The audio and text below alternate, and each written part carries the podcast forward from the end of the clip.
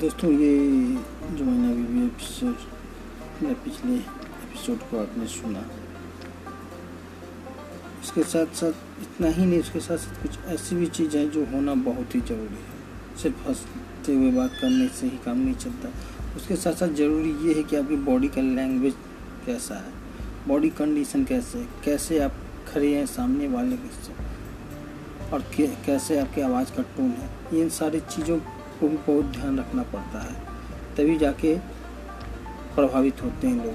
अगर इसमें थोड़ा सा भी डिफरेंस आता है, अगर आप किसी से बात करते हुए बात कर रहे हैं, हंस रहे हैं, बात कर रहे हैं, लेकिन आपका शब्द आपके बॉडी लैंग्वेज के साथ साथ नहीं दे रहा है, या आपके शब्द में उतार चढ़ाव ना हो तो भी काफ़ी प्रभाव पड़ता है।